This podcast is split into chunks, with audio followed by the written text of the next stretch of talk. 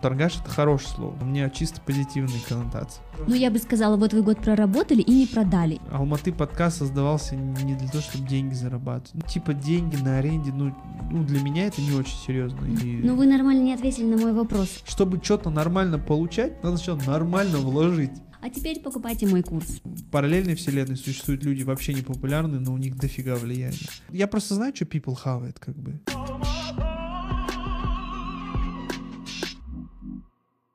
У нас это было так, что мы как раз завершался период, мы сотрудничали с, э, с другими ребятами, и потом понимаем, что нужно, нужно место, тоже записывали, мы начали это делать в апреле месяце прошлого года, получается. В какой-то момент э, у нас тоже было так, что мы сначала активно был какой-то забег, потом мы все это отсняли, потом начали монтировать, потихоньку выдавать, выдавать, потом все это закончилось, немножко тоже подсдулось, и вот был летний период, мы просто простаивали, нужно сказать честно, да, и потом стало понятно, что нужно попробовать видео, потому что чисто аудио, да, есть аудитория, но она небольшая, большая, хочется больше, угу. и что, ну, как бы сейчас, в принципе, аудитория именно на видео, мне кажется, казахстанская очень избалованная, и она больше сидит времени, ну, времени проводит вообще на ютубе, вот, поэтому решили уйти в видео, и нужно было очень классное место, и мне коллега скидывает, говорит, смотри, вот есть такое место, я говорю, ой, классно, смотри, это даже недалеко, ой, как красиво, ой, давайте созвонимся, напишем, и так я познакомилась с вашей женой. Круто. А я вообще не хотел сдавать ее, я сказал, я себе сделал, я же, ну, такой, типа жмота включил от, ну, такого внутреннего истощения, наверное, больше mm-hmm. было.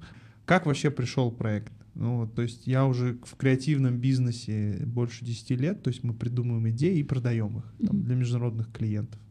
То вот. есть, подождите, вы работаете в каком-то креативном агентстве? Да, uh-huh. я владелец и я стратег в агентстве. Uh-huh. Ну, еще есть ребята.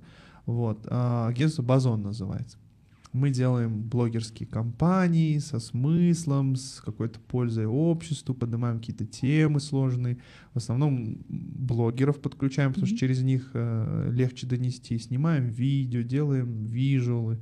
А можете ли вы привести примеры? Просто я, честно говоря, не слышала, или, может быть, слышала о чем-то, но не знала, что это ваших рук дело. Скажем, самый яркий кейс, вот недавно, буквально мы сделали перед Новым годом клип Сабиркин, ну, первый музыкальный клип Сабиркин — а, где она поет о нелегкой доле мамы современной а, жизни. Ну, потому что ей нужно и по дому все успеть, и светской жизнью пожить, и, ну, и обостряется все на самом деле очень сильно на Новый год, угу.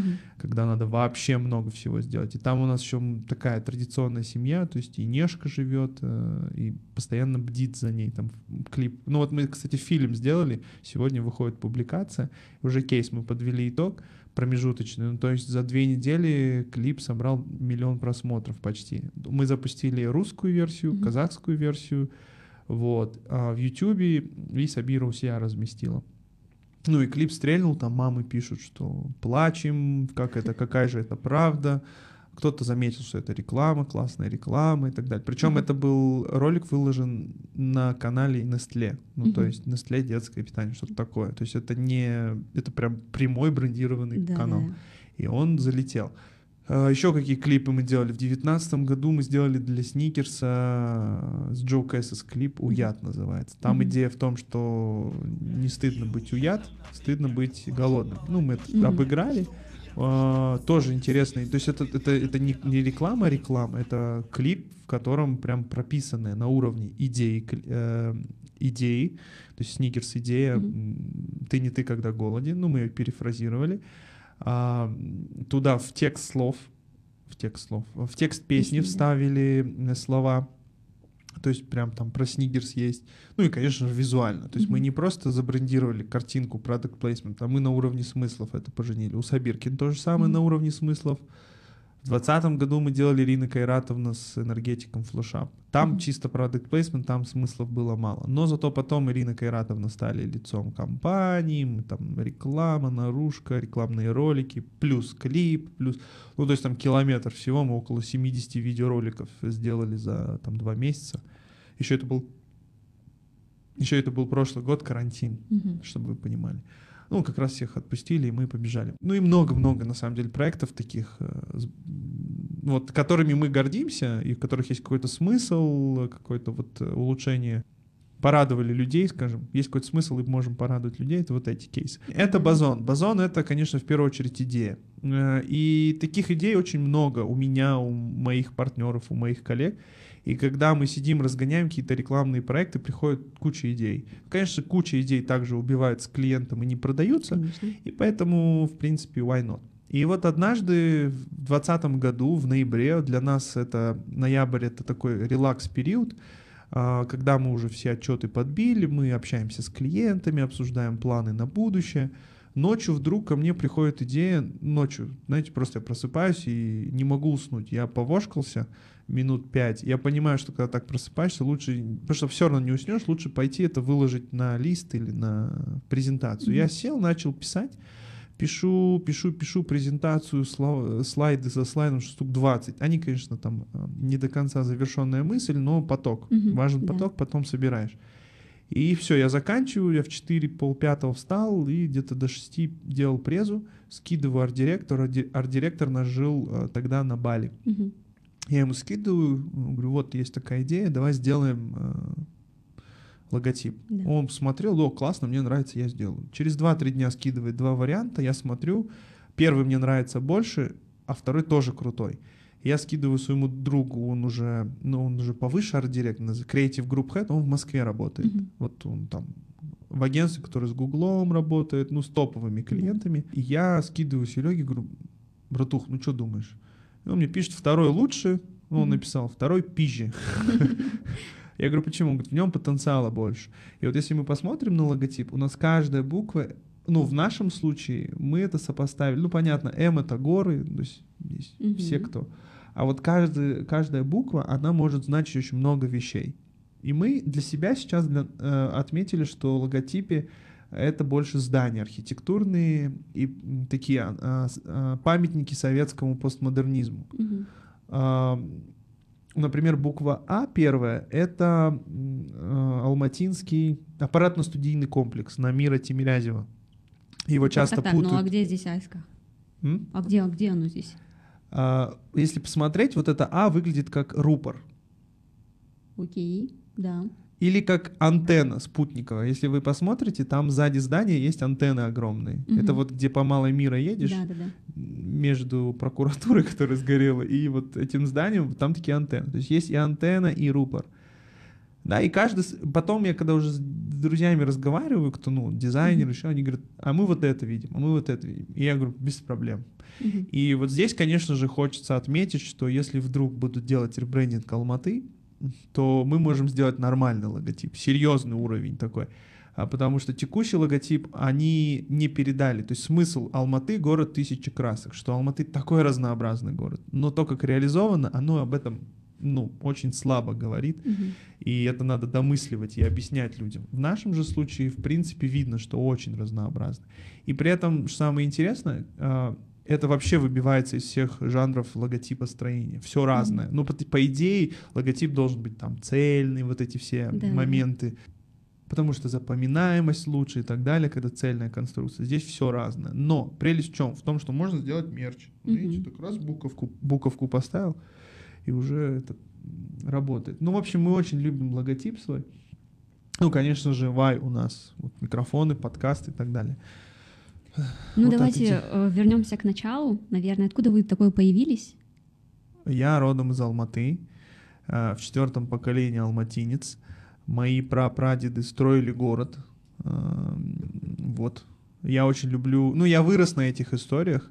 Еще как раз-таки в двадцатом году, нет, в девятнадцатом году Мгм. или в двадцатом приезжала моя тетя. Она 20 с лишним лет уехала жить в Сочи. Мгм. И она приехала, она столько историй классных рассказала. Ну, например, город изначально Алматы, точнее, Верный, а, планировался как город, который будет идти вдоль, э, вдоль гор, вот по, получается, какой-то юго-за, юго, юго-восточной части. То есть вдоль, вот здесь поселок Думан, вот это все, потому что это очень красиво, речка и так далее, пастбище, чистый воздух. Приехали кто? Приехали эти, как они, господи? Переселенцы? Нет, это приехали эти казаки, вот. Мгм. Казаки приехали, военные люди, по сути, наемные военные люди. Они начали жить. И они строили вот этот район Татарка называется.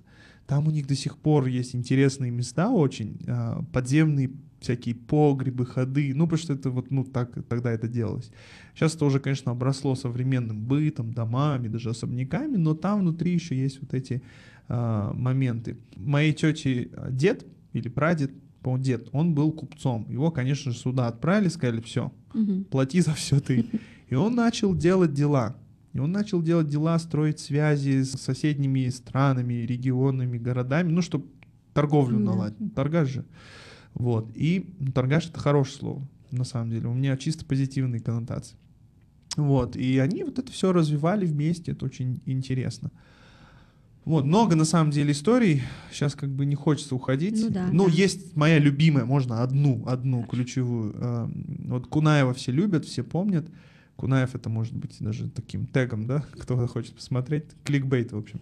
Кунаев, когда строил гостиницу Казахстан, в которой мы сейчас mm-hmm. находимся, гостиница Казахстан была самым высоким зданием во всем Советском Союзе 78 по 91 год. Потом Союз распался, ну, соответственно, mm-hmm. Союза нет, статуса нет.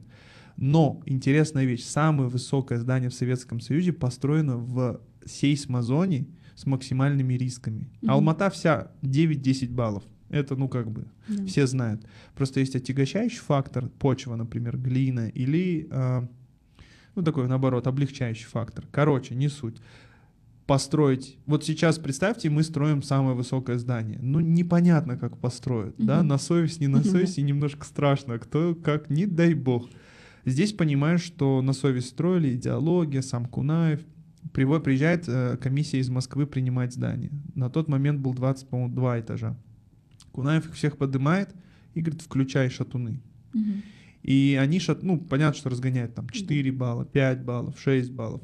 На седьмом балле москвичи сказали, все, выключай, подпишем. Он говорит, нет, включай 8 баллов. Там, ну, уже на ногах не стоишь, вот так, 22 этаж, угу. чтобы вы понимали. Дядьки приехали просто подписать, в баню сходить, кстати, в Арасан, да? да и нормально все. А тут он, то есть на совесть все сделано. И это очень, ну, как бы, когда ты понимаешь, что по этим улицам а, города и в этих зданиях ходили вот такие люди, ну, как-то чуть-чуть самооценка поднимается все равно. Ты понимаешь, что у тебя есть какое-то наследие от этих людей, и ты не можешь сделать плохо. Вот сейчас, как бы моя, как бы, палочка эстафету дают, и я бегу, сейчас моя часть, я должен ну, я не должен, я не люблю это слово, но все же как бы вот внутреннее есть ощущение, что надо делать на совесть. Угу. Я, конечно, стройкой не занимаюсь, я занимаюсь больше стройкой каких-то идеологических вещей, да, там рекламы и так далее. Но тем не менее, это тоже ведь очень важно. Вот оттуда я взялся. Вот угу. так вот. Э, и, кстати, Алматы подкаст — это вот про таких людей, которые делают наш город лучше, строят на совесть. Они не город наш город делают лучше, а жизнь для людей. Главная ценность — это продукт или услуга, которая создается для того, чтобы Uh, улучшить жизнь города, людей в городе. Я просто город называю людьми, потому что город без э, людей это ну это мертвое просто. Есть он города-призраки в YouTube ролики посмотреть ужасно выглядит, а ведь люди наполнение главное. И uh, что надо отдать должное Э, первому президенту то, что э, за эти, там, сколько, 30 лет построили инфраструктуру бешеную. Ну, вот просто подумать. Mm-hmm. Я, конечно, я знаю, что есть э, там регионы, у них не все так хорошо, есть аулы, там понятно. Но вот если взять просто там Алмату, то она супер построилась, и у нас есть прекрасные кофейни, арт-галереи. Ну вот правда, у нас все зашибись. Сейчас как бы наш отрезок времени наполнить вот это вот это вот твердое, бездушное mm-hmm. вот нашими какими-то мыслями, эмоциями, идеями, проектами, да, потому что смотрите, а, мы как люди можем создать свой мир сами. Что для этого нужно? Мир это, ну вот места по сути, люди и события. Когда вы зацикливаете людей в определенном месте, и они периодически встречаются, делают события, рождаются идеи, рождаются выставки, рождаются проекты, рождаются... Ну, конечно, это все деньги. Uh-huh. Вот все деньги. А, если взять там, ну, я не знаю, алматинцы, наверное, помнят, 10-15 год, Кафеделия на Тулибайке, там вот просто приходишь, работаешь, краем уха что-то слышишь, тебе это интересно, залетаешь, давайте, пацаны, тык-тык-тык-тык, сделали. Сейчас я уверен, тоже где-то есть такое место. Мгм. Например, Big Apple мне нравится, да, тоже вот эта алматинская есть ну, идея вот эта заложена, ДНК. Туда залетаешь, а, о, все, просто позавтракать пришел, раз, два, три, две сделки сделал. Мгм. Не напрягайся. Это же кайф. Это же кайф. Я понимаю, что там удаленка, все моменты. Но с точки зрения, если это разогнать и привести этому масштаб, чтобы это стало культурой не только у нас в центральной части города, а на окраинах, чтобы они также делали дела, то ну, экономика вырастет. Вот. Это, ну, вот, э, вот это вот алматинская, скажем, ассимиляция. То есть ты приезжаешь в Алмату, здесь движ, здесь весело, здесь интересно, здесь, ну, конечно, надо развиваться, конечно, надо брать на себя риски. Эмоционально это, ну, непросто. А, потому что я сам из э, спальных районов переехал в центральную часть города, это была когда-то моей мечтой, мечта реализовалась, поэтому если мечтаете, то мечтайте смело. Вот. И так получилось, что это позволило сделать Алматы подкаст. Вот это все вот так объединяясь, оно вот тыкс, как бы у англичан говорят nail it, вот оно Мгм. вот на ногте, на краешке, вот как стрела, оно вот это Алматы подкаст. Мы, мы сняли ну, где-то 20 выпусков за 2-3 месяца, потом у меня батарейка села, пишу, ну и я перефокусировался на зарабатывание денег, потому что все равно, ну, на основные бизнесы. А Алматы подкаст немножко заглох. И вот Так, такая история. хорошо, хорошо, понимаю. А где вы учились? Я э, учился в очень сильной школе, э, технический лицей номер 165. Э, все, кто ли- учи- учился в лицее, это вот особенные люди. Это, знаете, это как КТЛовские, но КТЛ появился позже. Вот Мгм. у нас такая же, ну, грубо говоря, секта лицейских, да. Есть очень много лицеистов, которых я сейчас э, встречаю, и они все в классных э, местах Да. работают, на позициях, все такие преуспевающие. Это очень приятно. Лицей 165, он назывался для особо одаренных детей. Но у нас, правда, была школьная программа, просто у нас был бассейн, чтобы вы понимали, урок бассейн раз в неделю, шахматы два раза в неделю. И у нас не было второй смены, мы учились, начиная с пятого класса, по 6, 8, 9, 10 уроков у нас было. Информ... Мы, короче, просто жили в школе. Ну, это такая элитная школа, получается. Она с точки зрения, э, с точки зрения вот, ну типа, сколько там, как- ну да, богатый, много богатых было у нас. Мгм. Там сейчас вот один есть у нас был на потоке учился, у него там папа знаменитый, это самое, олигарх-то, э, макаронный олигарх. То есть он производитель. Ну, он не в смысле вот олигарх, который там все как вот обычно тип, типологию знают, или нет, self-made такой мужик, производственник, все. Его дети там ну, кто только не учился в лицее. Я, короче, когда... У нас там как система работала? После девятого класса неугодных отчисляли. Отчисляли либо за поведение, либо за учебу. У меня учеба была такая хорошая, Мгм. среднячковая, но поведение было плохое. У меня был бунтарский период, у меня уши проколоты, я ходил в кроссовках. э, Ну, короче, меня там показательно, демонстративно вызывали на линейках. Чуть ли не каждый день был период, что смотрите, так не делайте. А все равно люди делали, там, прически себе гелем ставили. Ну, короче, Да, да, школьное вот это вот. Я просто влюблен был в девочку, мне надо было, чтобы было заметно. В итоге меня выгнали после девятого класса, аккуратненько слили, хотя Мгм. по учебе там, в общем, давали шанс пересдать математику и там основные предметы, и, я, и меня даже просто не позвали на эти пересдачи, меня так аккуратно слили. Хотя я, чтобы вы понимали, был внук директора. Мгм. То есть директор, царство Ничего ему небесное, он недавно умер, Квач Николай Дмитриевич, все вот, кто опять же знает, те знают. А, Это муж моей бабушки. Мгм. Меня и взяли благодаря, вот знаете, я не прошел по баллам, сказали, возьмем на один год, должен вытянуть. И я вытягивал, я плакал, я днем и ночью учился, я плакал, не тянул, ну, из средней школы. И чтобы вы понимали, я после девятого ушел в колледж, Алматинский колледж связи при КАУ, Мгм. казахско-американском, Да, на, на площади был. Чтобы вы понимали, я на уроки еще год не ходил, я на старой базе выезжал, просто приходил в ключевые моменты, решал контрольные, себе и еще иногда соседу решал. Мгм. То есть настолько уровень был, ну, просто космос, да, то есть у меня этих знаний там по химии, по математике, ну, в смысле, алгебра, геометрия, это объединенно, тригонометрия, вышмат, ну, мы, мы в девятом, чтобы вы понимали, там, изучали, да, часть вышмата, ну, то есть сканарий, Нехило. да, то есть мозг очень сильно развит, шахматы, бассейн, футбол, теннис, все было, ну, то есть лицеисты все качают.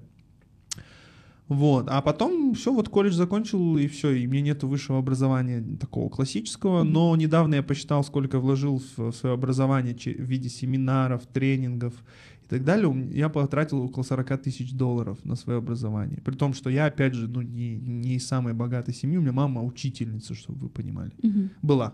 Сейчас стала бизнес-вумен, но это отдельная история. В итоге получается, что а, я закончил вот в 2018 году маркетинг MBA по программе Лондон Ланкастер Университет. Это типа топовый университет Мгм. в мире по маркетингу. Ну и типа на этом остановился.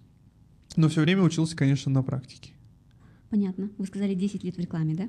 А, С 2010 с конца 10 ну да, сколько, Да, 12 да. почти лет. Ну, смотрите, между колледжем и между тем, где вы сейчас, где-то были, вы где-то работали, может быть, наемным сотрудником в рекламном агентстве или еще где-то, или прошло время, вы просто уже с вашими партнерами открыли свое. Никогда не работал по найму. Никогда. Мгм. а, форм- а, формально был трудоустроен в банке, а, так надо было с точки зрения, там, мы разрабатывали новый банк будущего Мгм. для Home Credit банка в 2015 году. Все, что сделал сейчас Каспий, мы тоже хотели сделать. И, ну, не все, прям все, но очень многое похоже. А, И надо было устроиться. А Home Credit был нашим клиентом на тот момент, и как-то надо было, я уже не помню детали, надо Мгм. было устроиться. И вот мы полгода проработали, в 2015 году девальвация, А, Чехи сказали, ребят, не будем инвестировать в Казахстан и ушли с рынка, ну, потому что смысла нет. Ну и там еще Home Credit что-то там разрулил. Ну, тоже отдельный большой кейс. А, отдельно запишу. А, а, я никогда не работал по найму, все время на своих э, пробах и ошибках. Это и плюсы, и минусы. Плюс в том, что темп, Мгм. и меня никто под себя не подформатировал, благодаря чему сейчас я востребован. Минусы в том, что я не знаю даже элементарные вещи процессуальные иногда, документы, служебки, всё. я только недавно начал это все понимать, учиться, ну это прям было ломка, но я научился. Вот. Но вы с вашими партнерами вместе прям основывали вашу компанию. Основывал я, Мгм. шел всегда я. Просто сейчас рынок устроен таким образом, что партнером, а, партнерами я, я называю тех, кто, с кем я работаю. То есть это не партнер в, в- в учредительных Да, да. документах, а это партнеры больше мое отношение к этим людям. И э, первое, что я делаю, например, когда я подтягиваю крутых специалистов, а мы работаем столько с крутыми, ну потому что очень сложно создавать проекты, которые никто никогда не делал э, просто там с рядовыми сотрудниками. Это, конечно, очень высокий уровень. И э, я говорю, первое отношение — работа с кайфом. Это наша ценность. То есть все с кайфом. Любые задачи рутинные я им не даю, чтобы они ну, не раздражались, потому что топового профессионала очень раздражает, когда он делает какую-то грязную работу. Второе, я говорю, сколько скажешь заплатить за эту работу, я столько поставлю в смету клиенту и буду до последнего защищать, чтобы э, делалось э, именно, ну вот за эти деньги, за эти сроки именно с тобой. Потому что иначе, ну, как бы риск велик, что не сделаем. И все, и по сути, ну, то есть я даю те деньги, я, никогда по ценам не продавливаю, прям вот, типа. Конечно, если клиент просит скидку, там есть моменты закупок, международные компании, всегда это надо, часть процесса, я прихожу, говорю, можешь дать скидку? Ну, если нормально, нормальная ситуация позволяет, я, конечно же, прошу. Если я понимаю, что эта скидка, ну, вообще неуместна, я и с- и скидку делаю клиенту со своей части дохода. Мгм. Все, ну, то есть вот так. Ну, к тому, что в вашей компании вы занимаетесь и все, грубо говоря, там, операционкой, не только генерируете идеи, я вот про это. Потому что сейчас Да. я вас слушаю, мне кажется, что вы супер идейный, и вас посади, попроси, там, я не знаю, нанять кого-нибудь или э, сесть там, ну, вот какие-то вещи делать такие более рутинные, вы скажете нет. Я скажу да, я прям очень рутину научился любить, потому что часть процесса. Если брать, если говорить про идеи, да, мы можем их э, вот, ну, генерить очень. Есть просто на самом деле конструктор, как собирать классные идеи, и всегда классная идея это конструктор. И вот маркетинг MBA дал мне этот конструктор. И Мгм. он из больших 11 блоков, но вы просто в зависимости от того, что вам нужно, вы берете там, набираете и все, не вопрос. Идеи можем рожать, не проблема. А а по найму и по рутине я дофига рутины делаю, просто потому что это надо. Конечно, есть люди, которые помогают мне, там HR есть, но по рутине, если так брать, на самом деле, я за свою 10 лет я прособеседовал около 1200 человек. Ну, очень много. И нанимался. Ну, потому что я, вот смотрите, я всегда нанимал молодежь, потому что я много платить не мог. И это первое. А второе, нужно было делать что-то новое. И, конечно же, с точки зрения, когда ты делаешь то, чего, опять же, никто не делал, ты не возьмешь человека, который, ну, староформатный, грубо говоря, и вы просто замучитесь ему заново. То есть интереснее, когда вы исследуете это вместе. Мгм. И сейчас это просто превратилось в то, что эти молодежь со мной выросли. Р- Ребята, которые у меня работали, они сейчас, ну, не все, но большинство очень хороших позиций. Там в международных компаниях, э, то есть, ну, топовые люди, кто Мгм. работал. И мы с ними вот сейчас какой-то цикл прошел десятилетний, я вот сейчас стал их часто видеть периодически, встречать, там еще что-то. И это прям прикольно, и узнаешь, как у кого дела, все супер, все на позитиве, все рады видеть. В принципе, я достаточно, думаю, а, о вас узнала на этом этапе, поэтому давайте вернемся на землю, Мгм. туда, где мы сейчас находимся. Вот, и так, это студия, и скажите, пожалуйста, вот вы начали рассказывать о том, что вам пришла ночью идея, Мгм. вы сели, расписали, от- скинули арт-директору, вы сказали, он вам создал логотип и так далее. Думаю, в принципе, вопрос о чем, почему именно эта студия называется Алматы, окей, он отпадает, учитывая все то, что вы сказали ранее. Другой вопрос, сколько времени у вас все это заняло? Если я правильно понимаю, то есть сначала вы эту студию создавали чисто для себя или своего подкаста? Да, а, на самом деле история берет такое начало в том, что я сначала хотел бар свой, а потом понял, что это дорого и лицензии, и вообще потом думал, может какой-нибудь корнер, кофе-корнер открыть.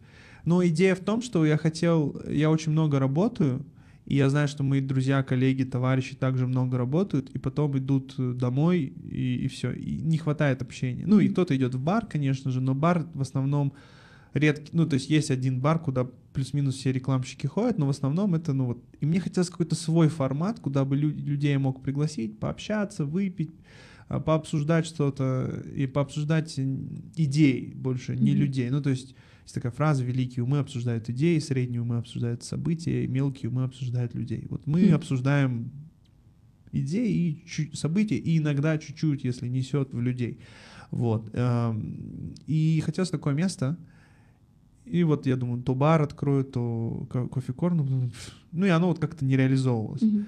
Ноябрь 2020 года было все очень хорошо э, в плане проектов, финансов, и оставалась какая-то прибыль. И я понимаю, что окей, есть, давай-ка что-нибудь сделаем. Хочется что-то сделать для, для города. То есть посыл был для города. Мгм. Для того, чтобы и тусоваться, но и для города. Потому что я понимаю, что я встречаю во время своих проектов очень много крутейших людей. Но они вообще не популярны. Им есть что сказать, но они, им некогда это сделать. Я подумал, что если я буду, вот пока проект идет, попадается человек, я буду с ним встречаться а, и вот за- заодно Да, как бы записывать подкаст. Вроде и удобно, поэтому а, ты работаешь, вечером вышел на подкаст, посидел, поболтал, все это отмонтировалось, выложил, ну и какая-то польза. Мгм. Я подумал, вау, прикольно, чтобы вы понимали, когда пришла идея сделать подкаст, я ни одного подкаста никогда не слушал. Нет, я знал, что они есть, но я прям, знаете, целенаправленно сесть и послушать подкаст, да никогда. Хотя я знал, что iPhone, подкасты Да. есть, там Apple, под... ну, короче. И, ну, и когда это пришло, мне ночью, вот я говорю, подкасты, создай подкасты. Я, в общем-то, вот эту прибыль взял и, ну, не всю, конечно, какую-то часть э, влупил вот в эту историю. В первую очередь, конечно же, логотип. Мгм. Потому что логотип — это выражение, визуальный образ тех мыслей и смыслов, которые мы закладываем. То есть то, что я ночью писал презентацию, я выразил смыслы, отдал это почитать арт-директору. Арт-директор такой же человек на уровне смыслов, мы на одном уровне общаемся, он все понял с полуслова, как говорится, и выдал логотип. Он плюс еще по, по, а, по своему прошлому, точнее по своему бэкграунду, он архитектор, потомственный архитектор, то есть у него родители архитекторы, Мгм. он архитектор. Но как бы тогда, когда он уже постарше, ему просто не была востребована профессия архитектора, он ушел в рекламу. М. Проработал тоже в очень сильном агентстве, при очень сильных э, специалистах. А, это тоже отдельная история, ладно, расскажу потом. И, в общем-то, он сделал логотип быстро, 2-3 дня, я его протестил с другом из Москвы, он мне посоветовал, мы докрутили букву L, и потом, да, а, мы сделали 3D-визуализацию, то есть я тут все обмерил, Мгм. квадратуру отправил арт-директору, арт-директора То есть друг... место у вас уже было? Да, это офис наш. Ар- арт-директор его отправил, он, у него есть друг тоже на Бали, он тогда был, он, он быстро нам поднял визуализацию, сделал картинку, я уже сразу видел, как, что будет, Мгм. Ну и потом мы начали реализовывать. И мы начали реализовывать это в начале декабря, за две недели сделали ремонт, И после 16 декабря владельцы здания, администратор приходит, говорит, съезжайте, у вас две недели. Мы такие, нихера себе, а как, а вообще, а что, а где, а, а? Они говорят, ну, съезжайте. Мы говорим, ну, а контракт, там, они ну, контракт, идите, судитесь. Я залазю в контракт, читаю суть, я понимаю, что у них есть это право без Мгм. возмещения каких-либо вот самое. Я, конечно, дурак, не согласовал. Но и они не знали, что так в последний момент э, согласуются. В итоге, короче, я ходил в стрессе. Мы уже тут все, ремонт сделали, потратили порядка миллиона. Мебель, шмебель. И в итоге, слава богу, все разрешилось в нашу пользу. А, дело в том, что гостиница «Казахстан» принадлежит сейчас большому холдингу «Хаят». И они просто хотели весь пятый этаж забрать для своих нужд. Мгм. А почему пятый? Потому что пятый это единственный этаж, на котором есть балконы. А почему Мгм. есть балконы только на пятом этаже? Потому что когда строили гостиницу Казахстан, Ленина, ну сейчас ныне достык, эта улица была, ну там, ученых, проектировщиков, архитекторов, и им не хватало места в здании напротив, и они, по сути, сделали это для себя, этим, это пространство, да, Мгм. то есть это не номера изначально были, это вот, ну, тоже офисы. А, И они хотели заехать сюда. Ну и, соответственно, всех выселяли. Я тут к соседям пошел. Ребят, что будем делать? Короче, одна тут тетка у нас такая матерая. Она пришла, залечила им там, что типа проще вам что-то, что-то, и, в общем-то, все обошлось. Мгм. У меня, конечно, мне было очень даже больно. Я впервые вот понял, что я никогда не страдал за проект, а впервые вот ну так вот. То есть это и чувство несправедливости, и потерянная вот эта вот э, картинка, которую мы нарисовали. Тут, если вы обратите внимание, например, шкаф сзади меня, он чисто под, ну, эту Нишу. да, сделан. Ну, то есть, и, все, и тут никак. Вот. а, строились мы быстро. Ремонт две недели занял. а, строились мы быстро. Параллельно, пока ремонт шел, мы закупали оборудование из Америки. Оборудование — это отдельная история. Я, наверное, не знаю, роликов 100, наверное, посмотрел с звучанием разных микрофонов, а, пока выбирал микрофоны. Потом думал, ну, пульт этот, конечно, крутой, я сразу его нашел, но тоже выбирал, какой пульт взять. Это называется у профессионалов, какой сетап взять. Я, то есть, очень... Ну, я, конечно, не целыми днями сидел, я параллельно бы работал, все, вечером приходил и уделял этому время. Хоть и уставал, все равно садился, слушал, смотрел, изучал. Ночью поздно ложился. Ну, короче, но, в принципе, тогда позволяло время, потому что, опять же, ноябрь-декабрь для нас, а, рекламного агентства, в принципе, такой спокойный. Вот, остановились на вот этом оборудовании, заказали его. Слава богу, успели, потому что потом с 1 января 2021 года поднимались цены, порог э, ввоза э, товаров Беспошлиного. беспошлиного, Мгм. да, и мы, конечно же, залетели на с пошлинами. Как всегда, мы успели на все, вот нам повезло, ну, повезло в кавычках, и мы все собрали. А, Единственное, мы схитрили чуть-чуть, нам повезло, э, получилось вытащить деньги за микрофон. Не вытащить, а сэкономить за счет того, что мы на разные адреса заказали микрофоны. Вот, а, заказывали все из Америки, все быстро пришло, все четко, все нормально. Вот, потом камеру долго выбирали, какую купить. Сначала думали Canon, но потом Сэм убедил меня, что не нужно Canon. А у меня такая позиция была, а меня уже дернули в гостинице Казахстан, и уже страх, что нафиг вообще это все не, не произойдет. И, конечно же, вкладывать деньги, которые, ну, как бы непонятно, когда вернутся, ты такой, типа, «А», и всегда измеряешь. Мгм. Потом был большой вызов для нас, очень сложный кейс. Это работа с пространством. Да. Здесь 22 квадрата супер нестандартной формы. А, и, и при этом здесь надо, смотрите, что сделать. Первое — это создать атмосферу, чтобы люди, которые приходили на подкаст, они более-менее... Ну, то есть они чувствовали, что атмосферу, чтобы была а, возможность... Ну, то есть атмосфера влияет на то, как человек раскроется в разговоре. Это первая переменная. Вторая переменная. Нам нужно было сделать, чтобы все очень быстро сетапилось. Мгм. Быстро. При том, что здесь третий пункт. Четыре разных локации. Мы уже нашли пятую и шестую, скоро будем делать, а, чтобы обста- обставить наших конкурентов. Но тем не менее, а, то есть здесь много локаций и при этом мало мест. И мы приглашали самых, ну, опять же, из рекламы моих знакомых, крутых, которые с Айсултаном Сиитовым снимают, со всеми там топчиками. Я прихожу, они говорят, братан, мы, мы с ними по часу, по два сидели, они что-то, что-то, но в итоге, братан, ну мы не знаем. Мгм. Потому что они привыкли в больших пространствах. Когда вы делаете съемки рекламного ролика, клипа, вы, у вас есть 30-40 человек, помощники, световики, технари, строители. Они все собираются. э, вы говорите, так, вот это не нравится, вот так, и кто-то стоит за кадром, держит, а в кадре все нормально. Да. А после съемок все это развалилось и плевать, потому Мгм. что, ну, уже не надо. В Мгм. нашем же случае это постоянно, это студия, здесь постоянно что-то работает. То есть нужно, чтобы свет передвигался по пространству в зависимости от надобности, в зависимости от атмосферы. Свет, который на лицо, top light мы его называем. Мгм. А, мы придумали вот эти рельсы, чтобы это все ходило.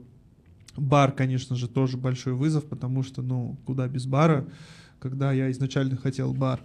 Пространство, атмосфера, мобильность в плане пространства и, конечно же, картинка. Вот. Картинка тоже важна, потому что если, ну, картинки нет, и мы когда делали первую картинку, мне Сэм показывал, я думал, господи, мы никогда не сможем. Ну, я никогда не снимал, я не знал, чем ракурс от э, фокуса отклеить. Ну, условно, да, Да, я, да. конечно, знаю, но тем не менее. Я не знаю, как свет работает, как он влияет на картинку, этот, линза, все эти моменты. То есть, да, я как клиент или представитель клиента участвую в больших съемках, у разных топовых там всяких, но там они все делают, я просто хожу и типа, о, классно, классно, всем при... Ну, то есть Да. тусовка, по сути. Ты ходишь и там, если в, ну- в какой-то момент клиент перегибает палку, там, давит на режиссера или на команду, и ты видишь, что они раздражевываются, то, конечно, ты в такой момент, там, давайте чуть-чуть выпустим пар.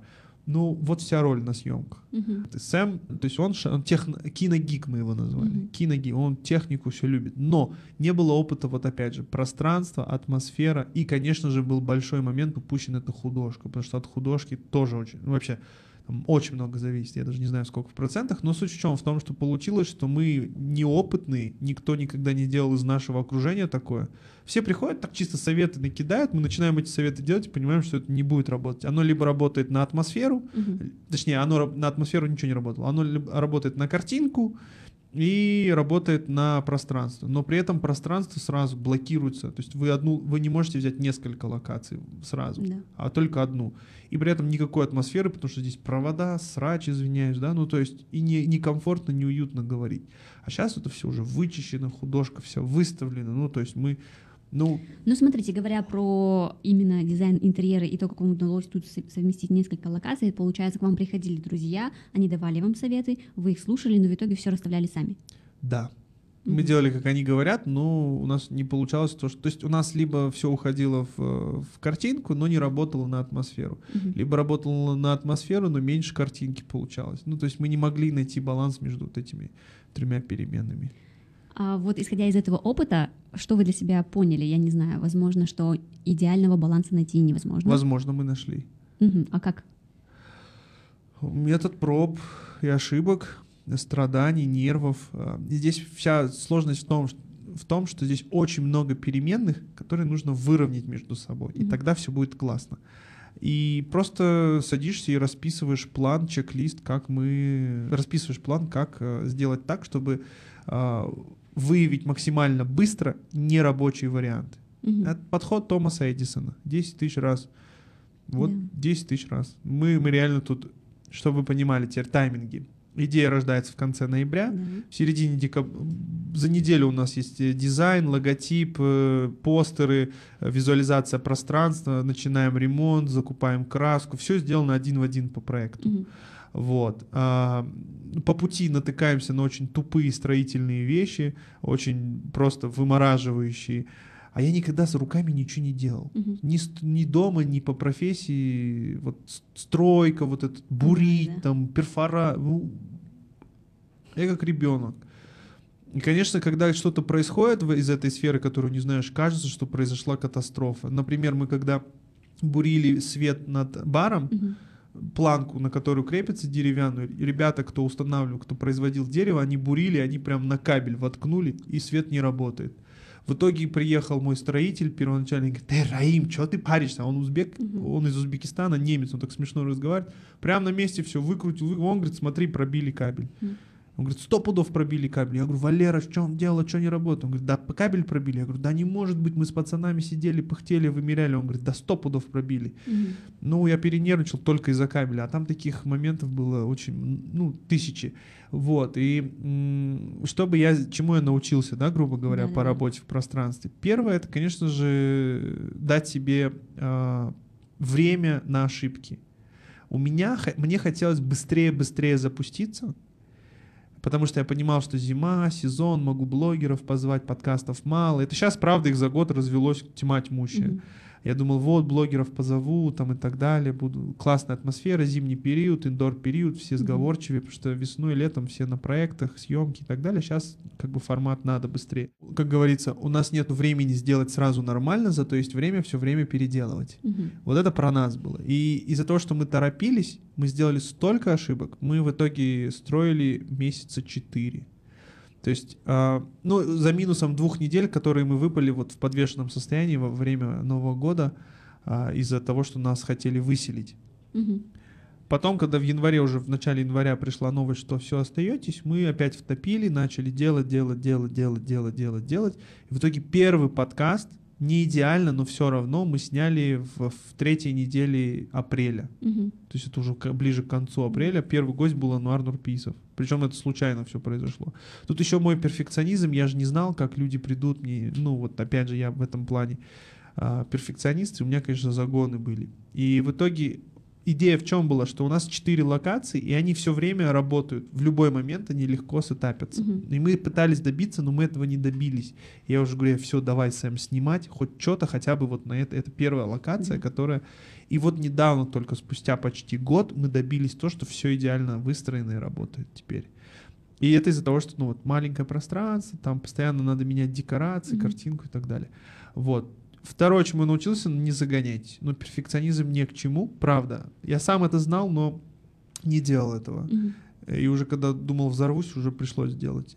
А, потому что из-за того, что я загонялся, я не мог начать делать. А когда начинаешь делать, уже на ходу что-то приходит и разгоняешься дальше. Вот. А это если брать такие, ну скажем, мировоззренческие mm-hmm. вещи. Если брать технические вещи, ну здесь все нормально. Сейчас есть куча роликов, как обустроить свою студию для подкастов, какие, какое оборудование взять.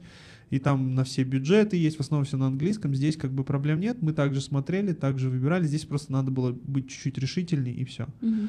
А, чему я еще научился? Тому, что ну вот в моем случае на пути сбалансировать все эти большие три блока, локация, картинка и атмосфера, мне все говорили, да ладно, за... нормально, нормально. То есть я все-таки топил, что невозможно, возможно, и это получилось. Просто, опять же, надо было время. То есть Чему я научился? Ну, не сдаваться, грубо говоря. Я не очень люблю вот эти «не сдавайся», вот эта мотивационная история, но в данном случае надо было проявить характер и достичь того, что ты хочешь, целеустремленность. Кстати, вот очень важный момент, чему вот э, по поводу аренды. А, а люди из-за своего перфекционизма ты не знаешь, зайдет это людям или нет. У, у меня высокая планка, а часто бывает, что у людей она пониже. Угу. И если достигать идеальную картинку и не достигнуть, можно умереть и никогда не сделать, да? И в какой-то момент надо отпустить. Отпустить. Вот я отпустил, потому что у меня уже тупо здоровья, эмоциональной энергии не хватало на mm-hmm. это все. И жена подхватила, и давай это самое. И людям зашло. У нас уже позавчера Орда снимала Гульнар Башкина, Динара Саджан, подкастеры, футболистеры. Э, в общем, ну, то есть все просто такие люди приходят, и ты просто стоишь и думаешь, вау, супер классно, спасибо. Ну, то есть реально крутые люди. Да, не идеально, но мы же никуда не убегаем. Мы готовы работать над собой. И все, кто у нас снимает, если вы смотрите и вам что-то не нравится, пишите обратную связь. Мы готовы докручивать это до бесконечности. Вот кому... У нас на самом деле куча планов по поводу студии. Вот. Но их не расскажу, а то я знаю, конкуренты украдут идеи. Вообще конкуренты сейчас появились, я вообще удивлен. Да? Смотрите, вы потратили, вы сказали, что на ремонт и на, на э, ну вот условно, кресла, там стол и так далее, на все это ушло миллион. Нет, больше. больше? Миллион только ремонт стоил. А, ага. Ремонт это... Э, ну, чтобы вы понимали, только работа стоила там в районе 300 тысяч. Угу. Я просто не буду называть конкретные цифры, да, да, но у меня строитель, ремонтник, он красавчик, и он очень дорог, ну, как бы считается дорогой. Угу. Можно, конечно, взять кого попало, но это растянется. Валера, красавчик, быстро все сделал за две недели, все чистенько, это гладенько, все, ну, то есть четкий, mm-hmm. все очень круто. А, то есть ремонт только 300 тысяч почти. Строительные материалы. Мы тут текурилу брали, не mm-hmm. хухры-мухры. Текурила очень недешевая. Конечно. То есть самые такие все, калориферы, все там. Ну, то есть для себя же mm-hmm. делал. То есть для себя и для людей. У меня вот здесь вот тоже знаешь, момент тонкий. Вот, а, мебель тоже цельные эти дерево, кусок, то есть бар и так далее. Все кастомное. М, Шкаф сзади почти 300 тысяч, и то по-свойски. Мой друг, у него мебельный цех он сделал, по-братски. Это бы еще дороже было. Вот. Ам, Ну, в общем-то, если пос- посмотреть, мы как профессионалы, мы вели смету, конечно Мгм. же, 4 миллиона ушла, 4 миллиона ушло на студию. Мгм. Вот. Это, это именно ремонт плюс мебель. Ремонт, мебель, вот, например, стулья, часть были из офисной техники. Мы эти стулья, кстати, хотим поменять, они немного не вписываются в стайлуху. Кстати, что мы пытались Стайлуха? передать, да, что мы пытались передать всем, кто из 90-х стайлуха, кто смотрел MTV, а, что мы пытались передать, А, мы пытались передать ста- вот этот, э, передать вот эту душу старой Алматы, но в новом таком стильке Хм. э, с неоном, с вот этой фигней. Вот сзади меня, наверное, видно. И, ну, опять же, как получилось, но есть еще, на самом деле, я много вижу, что можно улучшить, но пока что финансирование как бы все. И все, кто, кстати, к нам приходит, люди, мы стараемся эти, ну, вот сейчас деньги аккумулируем, чтобы потом э, Вложить. вложить. Ну да, сейчас просто уходит там элементарно на зарплаты, и даже ничего не отбивается в э, вот то, что мы изначально... Ну, у меня не было цели там отбивать, но что самое интересное, э, конечно же, подкасты...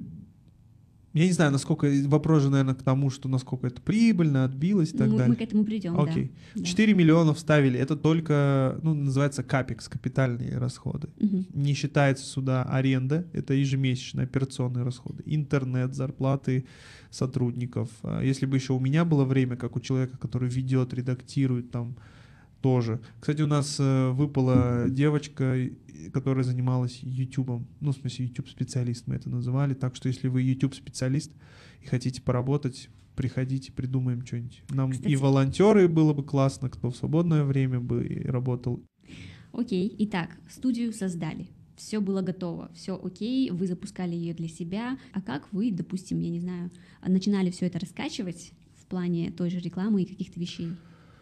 Ну, здесь вопрос э, на самом деле продукта. Потому что если продукт хороший, и вы попали в, ну, что называется, инсайт, то есть скрытую потребность, которую люди не до конца осознают, или она не выражена в виде продукта, услуги на рынке, то оно само полетит э, сарафанное радио. Потому что все, кто снимают, они как бы у них локаторы всегда настроены, где бы еще поснимать, где бы еще Мгм. поснимать. И в этом отношении Squares KZ классный стартап.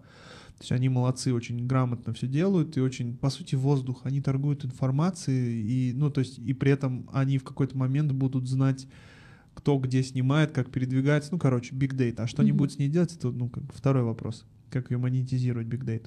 Да, мы сделали продукт, и он полетел. Первое, что сделала жена, сторис себе. Э, И как-то вот а люди, видать, начали друг другу шерить.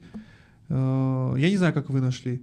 Потом все, и вот оно, мы даже рекламу не запускали. Ну, потому что я такой, типа, не дам денег на рекламу. У меня столько вот игры эмоций ушло в, в первый период, что я в период стройки, в период первого забега съемок, батарейки сели, и я говорю, ничего не дам. Жена, все хорошо. И она вот там, сям, в скверс тот же закинула. Я даже на самом деле не до конца знаю. Это сейчас мы уже недавно начали рекламу крутить. Ну, потому что появились конкуренты, и надо как-то вот примелькаться больше, чем конкуренты. А мы знаем, что у конкурентов просто денег не хватит. э, Ну, если это их основной бизнес, то им, правда, с нами тягаться тяжелее будет, потому что у нас есть основ- другие два бизнеса, которые могут это кормить, ну, вот, как хочешь, ну, как долго хочешь. Конечно у меня нету цели там кого-то... Пусть будут студии, пусть это все хорошо у них будет, но вопрос качества продукта и вопрос сути. Моя суть, я все-таки верю в смыслы, и люди, кто смотрит, они поддержат, что все-таки Алматы подкаст создавался не для того, чтобы деньги зарабатывать. Ну, типа деньги на аренде, ну, ну для меня это не очень серьезные Мгм. цифры. А, а для пользы и правда, что можно интересного сделать, это, это больше увлекает, каких людей можно позвать. И это правда. Недавно приходила Ертен, есть издание, Нора Розмет, Мгм. а, пиарщица вот бывшая. Да, ну, ее знаю, а издание не знаю. Она открыла свой медиа, Ертен называется, Мгм. ert10.kz. Они Мгм. чисто IT, предпринимательство, такое вот. А, Ну, потому что она по профилю. Приходил какой-то стартапер, вот кореец парень, забыл, как его зовут. Блин, такие вещи рассказывал. Я, ну, то есть я работу оставил, просто стоял рядом, слушал за дверью. Это очень круто. И Это же нетворкинг. Ну да. Здрасте, я Раим. Там приходили казахоязычные ребята, очень много их, э, с Куаныш Шанбаем работают. Я им про свой онлайн-курс рассказал, они говорят, супер, давай. Ну, то есть, и всегда вот есть какие-то моменты нетворкинга. И люди приходят именно со смыслом. Потому что люди, у которых нет внутреннего смысла и содержания, им о чем говорить, их подкаст неинтересно будет слушать. Поэтому подкаст это по определению интересные люди. Они, может, не медийные, еще что-то, как я, например. Я, ну, нифига не медийный. Вот. Но, однако, есть определенное влияние. И таких людей много. Часто вот у, у вайнеров, мы с ними много взаимодействуем, общаемся, люди думают, что если они популярны, у них большое влияние. И кто-то из них превратил это в социальный капитал, молодцы, там, Асар Умея, вот эти все проекты, mm-hmm. красавчики. А, но часто люди на них думают, но они не являются таковыми. Однако в параллельной вселенной существуют люди вообще не популярные, но у них дофига влияния. И вот хотелось бы вот этих закулисных серых кардиналов, реальную силу, с ними разговаривать. Потому что мой подкаст посмотрит там 300 человек, но в разговоре я могу одного человека надоумить на что-то, что потом изменит жизни там тысяч людей. Угу. Вот такая история. Мне просмотры не то чтобы не важны, хочется, конечно, побольше, но это не сама цель, потому что, ну, во-первых, это мы не развлекательное шоу, это, ну, понятно, что не будет много просмотров. И, конечно, здесь, вот это, кстати, тоже этому научился. У меня, когда мы сделали первую серию подкастов, ну, штук 20, мы стали выкладывать там 5-6 тысяч просмотров, полторы тысячи просмотров, где-то 300 просмотров.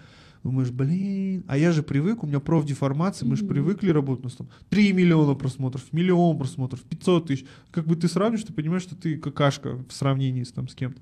А потом, и это, конечно, неосознанно, но оно как бы энергию сосет. Демотивирует, конечно. Демотивирует. А потом, когда щелкнуло у меня в голове, я сказал, вообще изи-пизи. Угу. Вот. И меня кто-то надоумил на это. В подкасте также, в разговоре. В разговоре.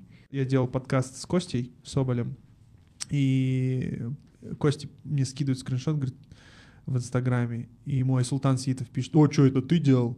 Ну, там какой-то проект. Угу. Костя мне скидывает, Костя, давай напишем, что Айсултан смотрит наш подкаст. Это был ну, второй или третий выход. Угу. Было очень приятно. Но понятно, что он не ради меня смотрел подкаст, а ради Кости. Но вот чтобы вы понимали, то есть э, есть Костя Соболь, режиссер, он из Украины, тоже очень интересная история, если рекомендую посмотреть на нашем канале. Он из Украины, здесь много лет живет, уже 7, по-моему, женился на гражданке Казахстана, но она не казашка, а русская, но она такая алматинка, знаете. Родил ребенка, здесь строил бизнес, э, потом, ну, в общем, там много разных историй, вот эти вот такие интересные bubblegum view, такие, как они нас, глэмпинг называется. Mm, да, да. И это мы тоже обсуждали, работал, там очень интересная история. И с Айсултаном он работал, в частности, он тоже об этом рассказал в подкасте. И, и общаясь с этими людьми, ты просто даже с ними заряжаешься энергией, понимаешь, ага, вот здесь я могу еще лучше, вот здесь обмен взглядами. И пока наши люди не повзрослеют, грубо говоря, большинство именно, которые смотрят ГГГ и ха-ха-ха, они не будут, э, их жизнь не изменится к лучшему. Потому что мне интереснее посмотреть что-то такое вот содержательное, что называется. Почему контент, контент? А содержательное с точки зрения э, применения к жизни к своей. И таких людей много чему можно поучиться. Вот. А люди большинство чего посидеть, потупить, поугарать. Ну, такое, короче. Э, да, это прикольно, но сейчас жизнь не позволяет этого делать. Развлекаться надо, отдыхать надо, но очень мало.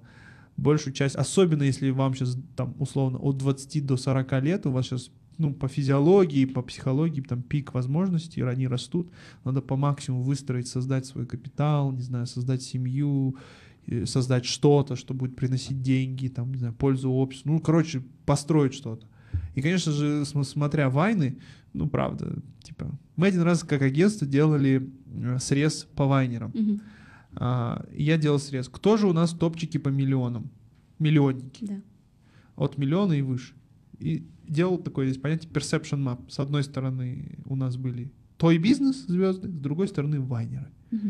Ни одного мотивационного спикера, ни одного ничего вообще. Ну, это было 3-4. Даже Шон Бай не было. Да, да, да. Он, нет, он был, но он только начинал, это был 2017 год. Mm-hmm. Я просто посмотрел, мне стало страшно, что наше общество, либо вот на той бизнесе, опять же, ну, разли... такие, знаете, не самые интеллектуальные развлечения, либо вайны, жиза.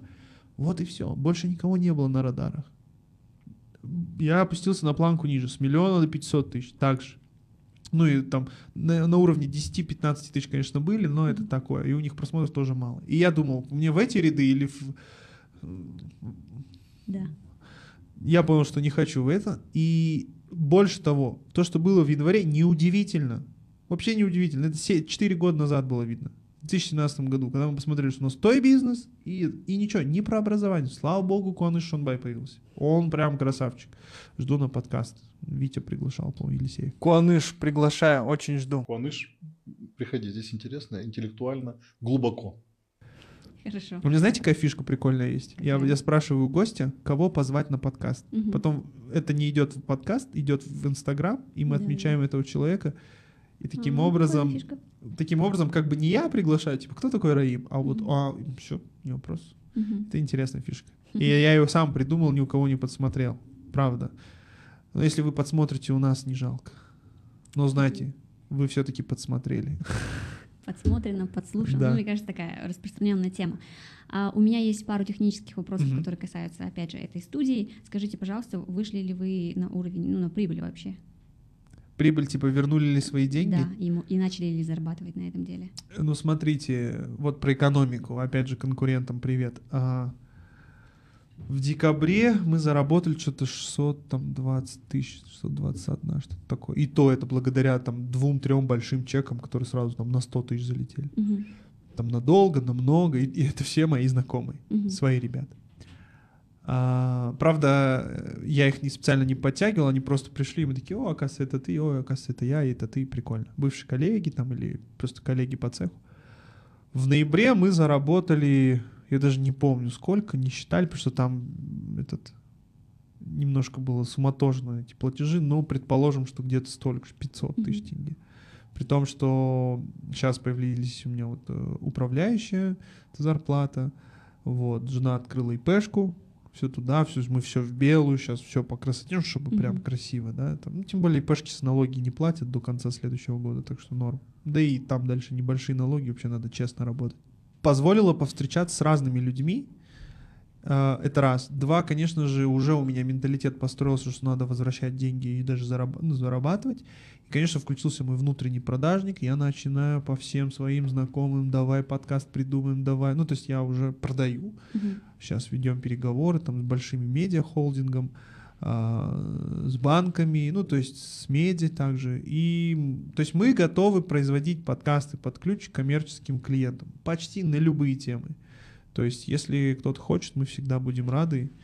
И Ну, вы нормально не ответили на мой вопрос. В Да. общем, вы деньги еще не отбили, но начали потихоньку зарабатывать. деньги не отбили. Э, Зарабатывать, да, да. Генерить, я бы назвал это не зарабатывать, потому что для меня зарабатывать то, что я могу забрать и потратить. Мгм. А это больше генерить выручку. Мгм. Да, но январь, конечно же, у нас вообще вот zero. Ну, январь у всех, У всех не знаю, но да. да, надо посмотреть. Может быть, э, это самое.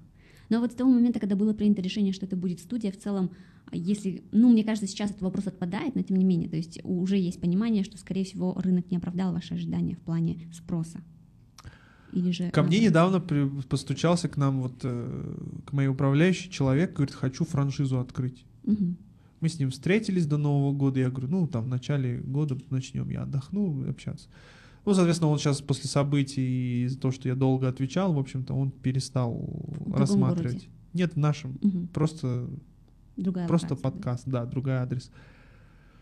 И я стал зада- ну, интересоваться. В общем, из разговора я понял, что он... Есть такие люди, повелители трафика, назовем их так.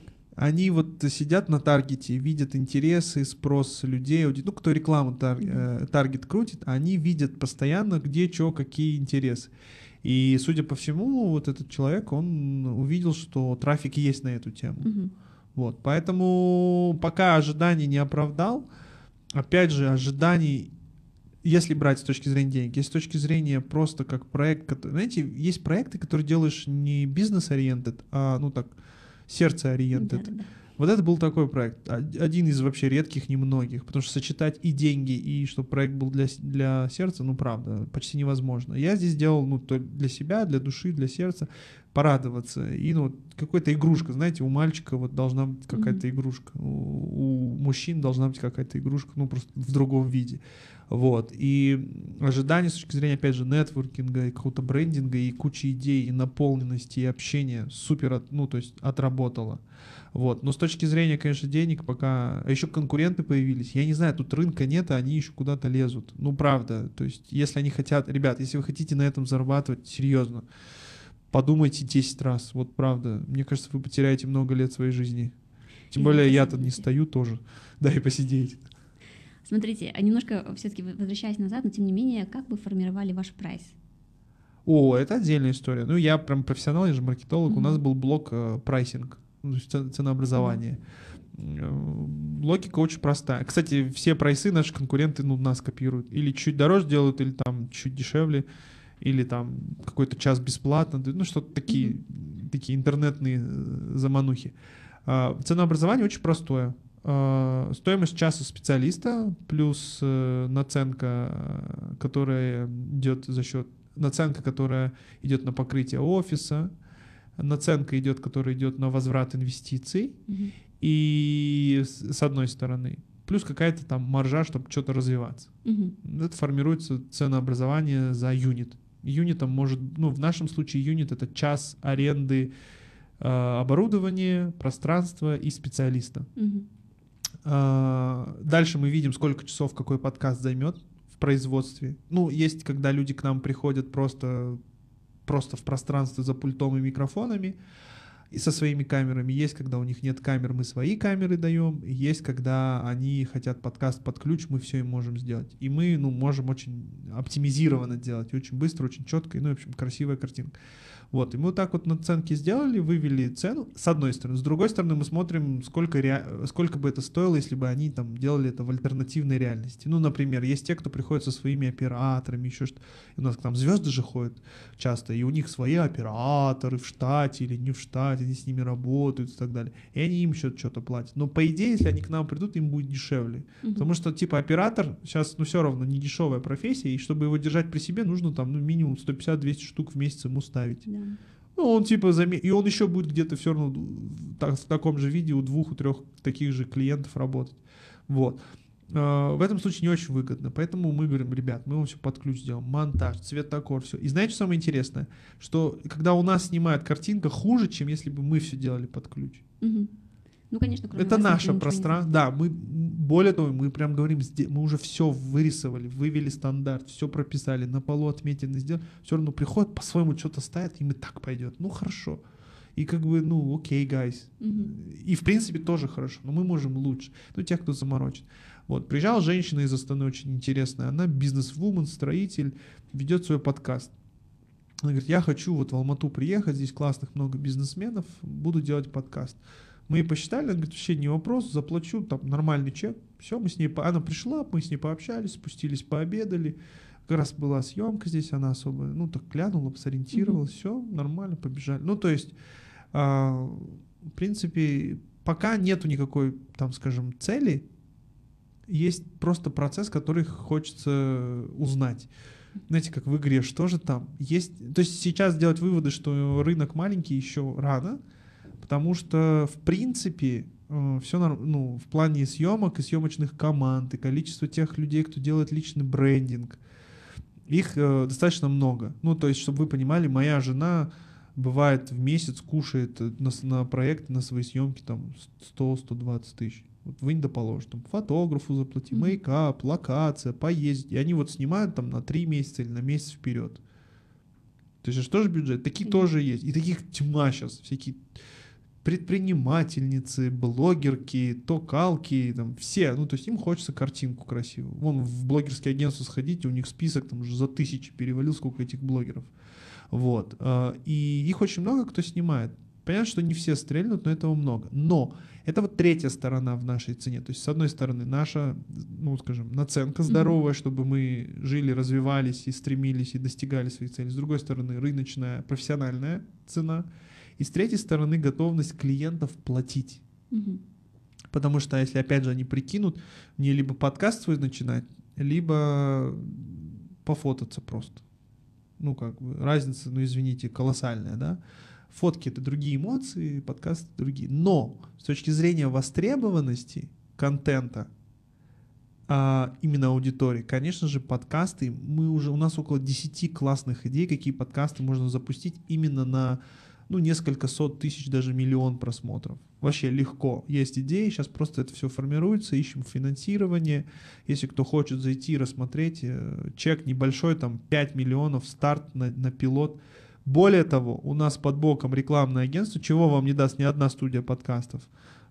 У нас есть рекламное агентство, которое пойдет и продаст это еще клиентам. Рекламу. Потому что есть ребята, которые делают топовые проекты, миллионные, на миллион просмотров. Но Мгм. продать не могут, они ко мне приходят, говорят, Раим, продай нас. Мы вообще почти на любые деньги нормальные готовы. Ну, типа там миллион тенге старт. И я не могу их продать. Потому что не так-то просто продать. То есть изначально как, надо знать конъюнктуру, знать, что клиенты купят. А клиенты это международные большие компании, которые готовы платить. А как им еще продать, это вообще отдельная история. Они сделали, проект прет, людям интересно, просмотров много, но в такое рекламодатели не хотят идти. Там, ну, тоже много тонкостей. А я все эти тонкости знаю. Поэтому, если есть кто-то хочет свой подкаст запустить, мы можем отработать как сервис, как агентство, мы понимаем, как работать с клиентами. Ну, вот, кейсы я рассказал, как мы мыслим. Опыт большой достаточно. С точки зрения производства тоже знаем весь цикл. Поэтому все, полный вперед. Если вы с апреля 2021 года работаете и да, я тоже видела, что у вас редакции, медиа, вы с вами сотрудничают, работают, очень здорово, круто, но к тому, что еще какого-то коммерческого подкаста, который бы выходил здесь на постоянной основе, еще нет. Да, есть, есть, э, нету. Есть проблема с этим. Вообще в Казахстане есть проблема с продажей YouTube рекламодателям. Они, Серьезно? Да, они не покупают YouTube э, интеграции, YouTube, тем более не говоря о том, чтобы производить брендированный контент. Мгм. То есть, нет, оно как бы штучно, ситуативно, кто-то где-то что-то дернул бюджет, это понятно, но рынка нет. То есть, если вы посмотрите, вот когда бюджеты компаний верстаются, там несколько миллионов долларов, банковский бюджет или еще кто-то, у них вот такой статьи сделать подкаст нету. Ну, конечно. Значит, рынка нету. Там, где можно нормально делать, нормально зарабатывать и быть популярным. Потому что если большой бренд вкладывается, он еще и потом это бустит рекламу в дистрибуцию. И этот подкаст начинает расти. Но мне кажется, все равно есть огромное количество брендов, которые никогда не придут в подкаст. Если даже смотреть, мне кажется, на рынок российских подкастов, вот мы тоже смотрим, допустим, направо, налево, и сами тоже создавали, допустим, для партнеров какие-то Ага. подкасты, и судя по этому, все равно чаще всего, если кто-то приходит делать подкаст, это человек, это, скорее всего, сам пиарщик очень увлеченный, слышал об этом и Энтузиаст, захотел это да, сделать. энтузиаст. Да. А так, что у компаний будут определенные бюджеты, тем более у крупных каких-то компаний, я очень сомневаюсь и думаю, что все равно, может быть, этот рынок немножко вырастет, но никогда не будет таким большим, а, так, чтобы было в городе 10 подкаст-студий, да, и, и так далее, на самом деле. Сто пудов. Для Алматы 10 подкаст-студий это много. А для Алматы одна подкаст-студия это Алматы подкаст. Ну, как бы без обид, ребят, ну, на самом деле, мы готовы сделать это вообще по-другому, все и круто, но здесь дело не в пространстве, здесь дело в способности продавать, грубо говоря. Ну, опять же, я умею продавать. Ну, мне, ну, просто... Ну, я бы сказала, вот вы год проработали и не продали. Так я, не продавал. сомневаюсь. так я не продавал же. Я же не продавал. Вот сейчас я включился. Мгм. Ну да, вы последние 15 минут, наверное. Да, я сейчас я включился, и сейчас мы посмотрим. И когда мы продадим, когда мы сделаем сделку, ну, там все нормально будет. Мгм. Надеюсь. Ну, я думаю, из тех каналов, которые сейчас работают, это где-то Инстаграм, таргетированная реклама и, конечно же, сарафанное радио, да? Э, Чтобы про нас э, Про- чтобы про вас клиенты узнали, да. приходили. Да, Инста- нет, Инстаграм, на самом деле, вот мы сейчас сколько уже открутили денег, почти ничего, ну, наверное, из-за того, что январь такой месяц. А, Squarespace это хорошо приносят, э, много людей через них приходят. А, Приходят, э, интересно, что, да, уже сарафанное радио от профессионалов, они здесь снимали, приходят сначала, вот о чем я говорил, команда из двух человек, оператор, два оператора, они приходят сначала с одним э, там, звездой или блогером, потом с другим звездой Мгм. или блогером на другом. Или приходят от одного телеканала, потом от другого. Ну, то есть это есть. А у нас сейчас, мы что видим? У нас сейчас людям, люди уже пишут, что типа, а, мало локаций, ну, типа, уже все, вот, а, мы видели. Я об этом понимал, да. И я понимал, что типа люди скажут, ой, а мы видели этот подкаст, эту локацию у этого подкаста, мы не хотим другую. Пожалуйста, ребят, у нас есть отдельная чистая белая стена, мы ее можем под вас собрать. Вообще можем стиль. Мы даже делали для своих подкастов, для жены, девчачий подкаст, скажем так. И там мы сделали визуализацию у, тоже у друзей студии, кто занимается там ивентами, декорациями и так далее. Они нам сделали классный проект, бесплатно. Ну, мы думали, что мы будем делать подкаст, мы готовы были им заплатить, но потом что-то жена, ой, я боюсь подкаста, тоже страх определенный. Но в итоге есть проект. И мы сейчас, мы на самом деле проекты можем генерить. Но в чем фишка? В том, что когда вы создаете локацию для себя, вы должны подготовиться так, чтобы там условно за неделю оттарабанить э, 10-20 подкастов. Мгм. Ну, потому что смысл это Ну, создавать, конечно. если это снесут. Даже если мы не снесем, более того, да, и э, ну, понятно, что ну, никто не готов, потому что не знает, пойдет, не пойдет, там много денег сразу вклад. То есть у всех подход такой вот, я же говорю, торгаши. Мгм. Вот здесь купил подешевле, пошел вверх прода, выше, про- прошелся там, э, купил оптом, прошелся 2 километра, продал в розницу, заработал. Менталитет, даже в медиабизнесе, очень интеллектуальный бизнес, подход вот такой вот не очинский. Как делают, что было дальше? Вот, э, Мгм. знаете, как запускали? Самый топовый проект. Мгм. Они сначала, они при- придумали, ну понятно, там э, владелец э, холдинга, продакшна, они сначала придумали формат, да, классная идея. Они еще потом сколько запусков делали технических, вообще снимали, но Холостую. не в холостую. Это знаете, сколько денег? Одна смена там, там Да, 8 конечно, или 10. Конечно, знаю, да. Они по, по ляму рублей просто жгли каждую неделю. Пока э, нашли Сабурова. То есть они сначала с одним комиком хотели, потом поняли, что попробуй, Сабуров пошло. Они потом еще снимали, разгоняли, притирали. И потом только это пошло. э, Но зато пошло нормально. Потому что люди умеют делать медиапродукт. Я тоже умею на миллионы. Э, Есть кейсы, да? И, а большинство же они по чуть-чуть, по чуть-чуть, ну вот что-то келишь-мелишь, такое не очень интересно. Поэтому, если вы хотите делать большие проекты, приходите, что-нибудь придумаем, сделаем. Либо деньгами, если хотите зайти, либо, не знаю, идеями, хотите поработать, получить опыт, без проблем, мы готовы. Я готов. Всегда люди нужны, всегда что-то есть хочется делать. Сейчас я в активной фазе я продаю три формата. То есть я придумал три формата, которые я э, хочу запустить у себя в студии. Была, не было бы у меня студии, да я бы в жизни не думал об этих форматах. Да. А сейчас надо окупать студию, надо придумать. А там, соответственно, очень крутые темы, массовые на миллионы просмотров. Вот ну, тоже, я просто знаю, что people хавает, как бы. Понятно, что это можно создать и запустить, и оно полетит. Но теперь эти проекты, если чтобы, э, как их реализовать? Первый вариант, пойти кому-нибудь продать без самого продукта, кому-нибудь из рекламодателей. Ну, рекламодатель такое не купит. Ну, потому что они даже если знают тебя или меня, они это не купят. Вот недавно мы пробовали, не получилось. Может, еще чуть позже получится, но пока не получилось. А, поэтому надо делать пилот. Пилот делаешь, 5-10 серий делаешь за свои деньги. 5-10 серий сделать минимум 5 миллионов.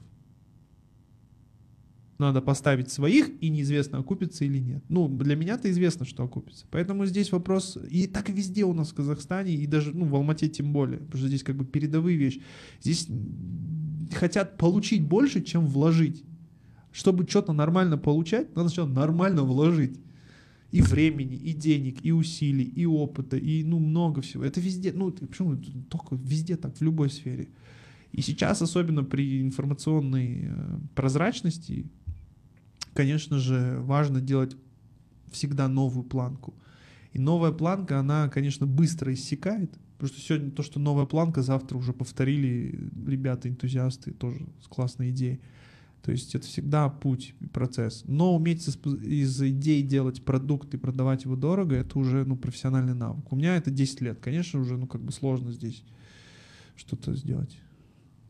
Хорошо. Скажите, пожалуйста, сколько у вас, а есть какая-то сумма, которую вы регулярно вкладываете в рекламу вообще студии? 20 баксов в день. Мгм. Прям ежедневно. Да, 20 баксов в день.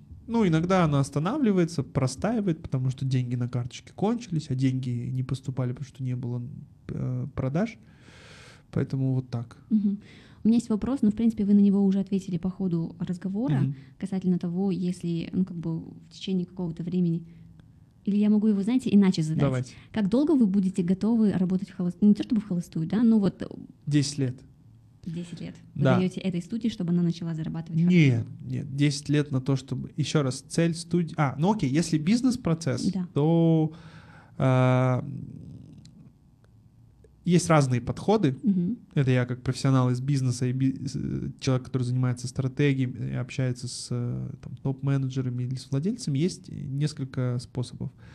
А, Первый способ э, — это ну, в данном случае просто вкладывать и терпеть и смотреть, да, то есть держаться на... Если мы говорим про зарабатывание денег, а, здесь речь идет о том, что надо сделать а, ключевые показатели и по ним посмотреть, насколько это в целом интересно, если это деньги. Мгм.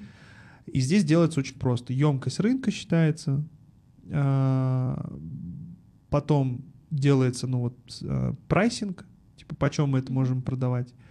И дальше вопрос, сколько мы сможем отгрызть долю рынка, а, максимально короткий срок, захватить рынок, чтобы быть максимально монополистом. И, соответственно, мы готовы вкладывать деньги, пока это, ну, есть такое понятие юнит-экономика. Пока это не стрельнет и критической массы наберет. Там магия цифр срабатывает. Посмотрите что-нибудь про юнит-экономику, вы поймете. Там реально магия цифр. И когда так мыслишь, понимаешь, что мои деньги вернутся тогда-то. А, Но вот опять же, если с точки зрения емкости рынка, она такая средняя. Ну, то есть миллионером, короче, на, на, на владении студии подкастов не станешь однозначно. Второе — это реклама, рекламодатель, потому что сколько бы не было э, энтузиастов, которые хотят стать подкастерами, блогерами, ютуберами и так далее, они должны получать деньги. А в Казахстане получать деньги от Ютуба — это смешное дело, потому что за миллион просмотров максимум заплатят там 500 тысяч долларов. Вот приходили ребята, у них четыре кнопки YouTube. Одна золотая, две серебряные, одна бронзовая. У меня есть видео и фотки. А, у них, слава богу, себестоимость дешевая, они не снимают, они из футажей собирают, находят классные темы. Чисто редактура, чисто чувствование момента. Пазл называется, казахоязычный. У них миллион подписчиков. Это первая золотая YouTube кнопка на миллион. Ну, они там что-то более-менее им остается. Но они не приехали ни на гелике, ни на даже, господи, ни на даже... Не на камере. такси приехали, да, даже не на камере. На такси приехали. Ну, обычные ребята, обычная одежда. Ну, то есть... а, поэтому второе, это, конечно же, первое, емкость рынка, второе, э, потому что если мы готовы вкладывать деньги, мы ждем, что они вернутся. Первое, это, значит, емкость рынка, ведь второе, это увидеть, что есть рекламодатели. Я вам говорю только что, рекламодателей нет на это. Мгм. Ну, тупо. Поэтому здесь экономически, конечно, ну, фиг пойми. Но опять же, я для себя это рассматриваю с точки зрения нетворкинга, с точки зрения дополнительных каких-то идей продаж, а, построения личного бренда, то есть я могу высказываться. И у меня есть стратегия на 10 лет, как поменять что-то в голове у людей. Ну вот я до этого говорил, что смотрят войны и на то и ходят, нежели смотрят подкаст. Потому что единственный путь к тому, чтобы ребята, которые бомбили вчера город, чтобы они начали... э, Вы требования видели их? Да. Дать зарплату Да. 300 тысяч тенге всем, кому больше 18. Дорогой мой, что ты сделал на 300 тысяч тенге? Чтобы я бы как работодатель платил ему 300 тысяч тенге, он должен создать ценность минимум на 900 тысяч. Какую он ценность может создать, не имея ни образования, не имея ну, каких-то базовых вещей, которые би- крутят, ну, вот, интегрируются в бизнес-процесс или в экономику, в экономический процесс страны, города, неважно. Ну, как бы, типа, окей, Ну, дайте, смотрите. просто потому что я гражданин Казахстана. Без проблем это туда. Но вот мне с точки зрения бизнеса кажется, что если... Я потому что я сам такой.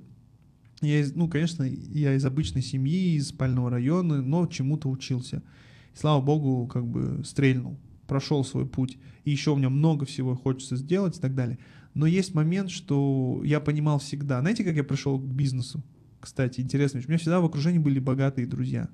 Я стал понимать, что надо решать проблемы богатых людей. Потому что когда решаешь проблемы богатых людей, у них чеки, чаевые условно нормальные. Например, я говорю, ребят, дайте поедем на дачу. У меня дачи нет, ничего нет. Я чувствую, все хотят. Я говорю, да, и есть повод. Я говорю, давайте поедем на дачу, все, скидываемся постолько, постолько. Э, Я все делал, закуп, макуп, все. И у меня что-то оставалось на карман. Нормально, нормально. Ну, то есть, и мы и тусили. Я этот принцип понял. А позиция вот ребят, которые на улице выходили, не у всех, я уверен, но у большинства. Дайте деньги. Спешите кредиты. Минзват. Хорошо, один раз сделали, списали кредиты. Второй раз. Но они уже подсели, мне кажется, на эту иглу вот Да. этого вот все, что началось во время коронавируса, там вот эти вот Риторика-то какая? Мы немножко в политику шли. Риторика какая? Что вот есть приближенные, которые могут грести миллиардами, миллионами, а нам дайте хотя бы кусочек. Ребят, конечно же, это хороший, ну, как бы, вы имеете право так требовать от своей страны, вы граждане, вы сыны этой земли, спору нет. Но если уже 20 лет не дают, может быть, попробовать стоит другую стратегию, может быть, попробовать заняться самообразованием, чему-то научиться, пытаться... ре- Вон, а, Арман Юсупов делает поток обучения. 8 тысяч или тут 10 тысяч человек научили ребят, которые сидят с компьютером, делают сторис, что-то зарабатывают. Один SMM ский клиент, нам вот как агентству такой SMM не интересен, берешь салон красоты 30 тысяч, например, 40 тысяч, 50 тысяч, 60 тысяч, берешь 4 клиента, вот тебе 200 тысяч. За курс ты Арману заплатил 25 тысяч тенге. Отучился все, еще на ходу э, практикуешь, еще учат продавать, еще дают клиентов, начинаешь зарабатывать. Понятно, что не все, это везде так. Понятно, что не все там стрельнули, кто-то просто даже не доучился. Но идея в чем? Потому что надо учиться и развиваться. А позиция дайте нам просто потому, что у вас есть больше, вам же не должно быть жалко. Ну, не знаю, мне кажется, мы тогда... Ну. Я просто сел в своей жизни, это, когда они в Я повзрослел один раз очень сильно, лет так в 16, когда я понял, что мне никто ничего не должен. А У меня была такая история, меня, опять же, мама там, в общем, неудачно, там опыт был семейный, там самую квартиру продали, деньги запустили в бизнес, бизнес сгорел, короче, там это все, деньги ушли, мы без квартиры оставили. У меня в то время тетя богатая, ну как богатая, зажиточная. Я вот ей позвоню, пожалуйста, она мне раз 100 баксов даст, раз там штуку баксов даст, один раз штуку баксов дала. Я прям пф, в 16 лет там на компьютере, если компьютер за 500 купил, 500 еще с пацанами прокайфовал. И я стал думать дальше, я буду манипулировать, чтобы мне тетя машину купила. А тетя сказала, «Пф, до свидания, Балам, иди, все. Я сначала обижался, потом я посидел годик-два, я понял, что если я так буду сидеть, сама машина не приедет. И, и перекладывать, э, скажем, ну это не ответственность, это даже за, вот, чтобы это произошло на другого человека, как-то пф, так себе идея, я думаю, все, надо собраться, что-то делать. И начал делать. Ребята, делайте, реально развивайтесь. У нас, да, не идеальная страна в плане механизма распределения благ, но э, я не один такой, я знаю сотню человек, которые сделали то же самое или по тому же принципу, некоторые добились даже больших результатов, там миллионеры и так далее. Я на самом деле еще такси, темп разгоняюсь. Ну, вы начали говорить про вашу стратегию на 10 лет и не завершили. Стратегия на 10 лет, а, спасибо. Она вообще чего касается? Стратегия на 10 лет, чтобы повысить э, некий- образования в Казахстане? Нет, нет, Образованности? нет, нет, нет, нет, нет, нет, нет. Не, это бы, конечно, было бы супер, если бы какие-то мысли, которые высказаны на Алматы подкасте с гостями и повлияли на принятие решений в образовании, это супер. Но опять же, это позиция, что кто-то что-то порешает, а конечные, ну, некие, мы их называем потребители, люди, кто конечный потребитель продукта или пользователь услуги, они что-то там все готовенькое дали, так себе подход. Если мы вещаем на конечных потребителей и пользователей, то мой посыл какой? Учись, развивайся. Сейчас есть интернет, сейчас есть все. Извините меня, Ломоносов каждый день, каждый день Ломоносов по 20 километров ходил в школу, чтобы чему-то научиться. Извините, ты вон в Google три кнопки нажми, все, любой вопрос. Ну, кстати, знаете, работая в сфере рекламы и в диджитале, нет ли такого ощущения, ну, вот с этим убыстрением, да, окей, вот мы сейчас говорим очень много о том, что очень просто найти информацию, Мгм. что мы все лентяи там и так далее, и так далее. Но другой вопрос в том, что, в принципе, у людей сокращается тоже там э, среднее внимание, которое вообще фокусироваться люди разучились, да. Да. И мне кажется, в какой-то момент это может все привести. Не было ли такого момента, когда вы сказали, это все фигня?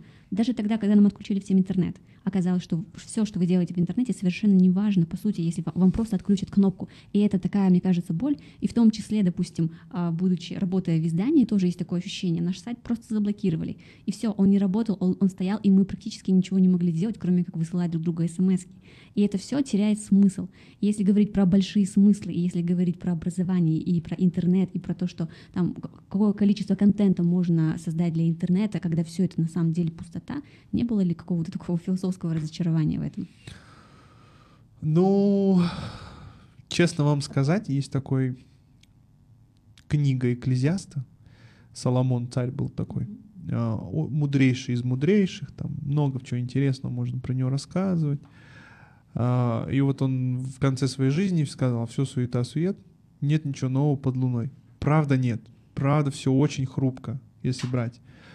Но, во-первых, отключили интернет в Казахстане, не проблема, не устраивать, пакуй манатки, езжай в Россию, в Канаду, куда хочешь, в Австралию. Вопрос, можешь ли ты создать ценность, конкурировать, если ты здесь не очень смог, можешь ли ты конкурировать там? Вопрос большой. Это раз. Мы не говорим, а, здесь какая, что есть суть, а есть форма. Вот интернет это всего лишь новая форма. Как когда-то было телевидение, а до телевидения радио, а до радио газеты. И э, здесь надо ну, вот, заниматься суть, потому что суть, она не поменялась. Люди, люди, Джефф Безос очень крутую вещь сказал, он же миллиардер, самый умный, самый богатый. Он сказал, меня часто спрашивают, какое новое поведение, какие тренды вы используете в бизнесе. Он говорит, на трендах я бы бизнес не построил. Я строю бизнес на том, что не меняется тысячелетиями в человеке. Всем хочется тепла, доброты, а, понимания, искренности. Ну, если брать, если брать суть контента. А как вы уже запихаете, это там второй вопрос. Если брать кино, то же самое. Все хотят быть понятыми. Ну, то есть есть базовые вещи, которые... А, и когда думаешь об этом, в принципе, вот эти философские философские страдания, демотивация, они уходят. Вот. Однако э, мы же говорим про, если ваш вопрос про э, концентрацию внимания, как это людям донести. Вот опять же, люди, вот если взять интернет, э, людям всем слоям населения с разным уровнем интеллекта, образования, культурой, семьей. Мы, как люди из рекламы и маркетинга, видим этих людей пластами, объединяя их по каким-то критериям а, и разделяя, кому что доносить. Ведь одно и то же сообщение нужно доносить по-разному, да, потому что разный там социальный статус, не знаю, голодный, не голодный желудок, ну, то есть элементарно, да. И я сейчас так вот немножко издалека разгоняю мысль. А, и из-за того, что люди разные, им надо по-разному доносить сообщения, которые как раз-таки и формируются. Однако все в сути хотят одного и того же. И это то, почему люди, люди как бы появились у них телефон, по-другому скажу, люди, у людей появились телефон, это все разные слои населения. И у них у всех разная культура, э, э, культура чтения, назовем это так культура, а, мыслительные процессы разные. И всем им дали безграничное потребление, безграничное, безграничное. И появилась куча людей, которые это начали производить, те же вайнеры. И это была социальная сделка. Вы нас дурачите, вы нас развлекаете, вы нас отвлекаете от серьезных тем, а мы вас смотрим, мы вам даем внимание. И люди сейчас уже до того дошли, что они не пишут комменты или еще что-то делают, они понимают, что их просмотр, их лайк, их коммент — это социальная валюта, которую они дают вайнеру условно, или блогеру, или ютуберу, а тот получает деньги. И поэтому дальше какая логика? Есть такие прям ютуберы. Скажите, что мне дальше делать? Есть целый шоу построен на том, что скажите, что мне дальше делать, как мне жить там. И люди вовлекают. Почему? Потому что люди как бы проживают вместе с этим человеком красивую жизнь, с одной стороны. С другой стороны, а, они понимают, что это социальная валюта. Так вот, это все разом дали людям, они нажрались. И то, что мы видели в начале января, их просто назовем это стошнило, в том числе и за медиа. Почему? Потому что если вы посмотрите новостную сводку, убили, взорвали, посадили, что-то там упало, э, и, и ты смотришь и понимаешь, господи, каждый день мир рушится, как вообще все стоит? И потом тебе приходит понимание, что есть одна вселенная, где все честно, правда и так далее. А есть другая вселенная, где все на позитиве, что-то пытаемся создавать. Конечно, эти события коснулись всех, и даже самых позитивных. да, э, правда, было и страшно, и смешно от того, что страшно, потому что естественная реакция — это смех, и больно, и неприятно, но мы, как алматинцы, мы должны увидеть, что вот такое тоже происходит. И у меня есть тоже отдельная история, как мы это пропустили. Это целый слой да, населения, который просто пошел нас же и убивать. Извините, мы, как Алма, Алмата, алматинский бизнес, в прошлом году сгенерил 1,1 миллиард налогов в казну. Да? И потом вот эти люди пошли бомбить и разбивать места будущих своих работодателей. Так вот, какой план у меня?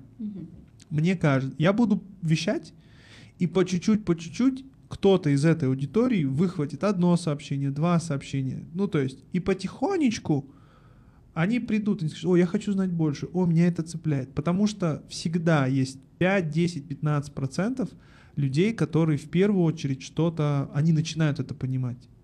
Ведь главная задача для этих людей показать, что существует альтернативная реальность. Есть некий какой-то Раим в очках, кепке, какую-то студию, что-то там вообще какую-то несуразицу рассказывает, как будто бы сказка. Но реальный кейс, я вам скажу, я жил в Микрах, коротко, мы потеряли квартиру, финансово, я вырос без отца там и так далее. Еще дальше копнуть, моя мама выросла вообще сиротой. Ну, то есть, и теперь, сейчас я живу в центре города, в новой квартире, Uh, у меня жена модель, красотка и так далее. У меня дочь, у меня uh, есть свой бизнес. И это все благодаря. То есть есть, я это не с целью, какой я, вот, не по, вообще пфф, неинтересно а с целью, что есть таких людей, я вам говорю, тысячи в. Таких, которые делают. И они не жалуются, ой, у меня денег нет, ой, мне не сказали, ой, мне не дали, ой, на работу не берут. Потому что всегда проще сказать, что кто-то что-то тебе не дал. Позиция жертвы. Все это знают, мы знаем. Но вопрос, знают ли люди, которые в каком-то другом социальном статусе и сегменте. Если они увидят, благодаря вам, прочитают, там где-то в ТикТоке залетит видос – супер, они зацепятся. Моя задача, когда все сидят вот ровно в окопах, недавно фильм смотрел, только краешек видно друг друга, да, и все сидят. Как только одна ракета сигнальная стрельнула, все ее видят, потому что также здесь моя задача просто дать сигнальную ракету, куда направление, и люди, чтобы увидели. Кто захочет, тот зацепится, побежит. Кто поверит, ну, грубо говоря, поверит. Потому что еще проблема какая? Потому, есть матрица в мозгах, ментальная, ментальные установки. Ну, например, деньги зло. Богатые все, все воруют. Я вам скажу, много богатых не воруют. Да, это другое мышление, да, по-другому это относительно стар. Но есть матрица, которая тебя держит в голове. Это воспитание родителей, традиции, устои и так далее. И сейчас все, что мы видели вот в начале января, это все старая парадигма, которая не работает. И просто завалив их деньгами, ничего не решится завтра они попросят больше, и также и они поймут, что это рычаг манипулирования. И что произойдет дальше? Такие умные, которые, как я, мое окружение, друзья, знакомые, кто создают ценность, мы скажем, ребята, детский сад, до свидания, в Америку, будем миллионы зарабатывать и жить в нормальном обществе. Или там, понятно, что есть момент государства и так далее. И, кстати, много людей сейчас объединяются в общественное объединение, чтобы создавать какие-то новые темы. И они не, не, они не говорят, что там нам дайте государство. Они говорят, мы сами все сделаем. Мы готовы помочь государству. Пожалуйста, я готов тоже помогать. Есть идея, есть что-то, что я могу рассказать, показать, дать ценность какую-то, и завтра это может принести пользу людям. Зачем мне это надо? Пфф, конечно же, очень просто. Я люблю Алмату. Э, у меня есть дочь, и я хочу, чтобы через 20 лет здесь было очень хорошо. Очень красиво, классная экология, классные люди. И если завтра какие-то подстрекатели изнутри пытаются что-то замутить, все скажут, ребят, пфф, идите нафиг. Вот и все. Потому что я, когда мне эти митинги, скажи, какой митинг? Зачем? Что я хочу доораться? Что мне это даст? Ничего. Так и живем, короче, на позитиве.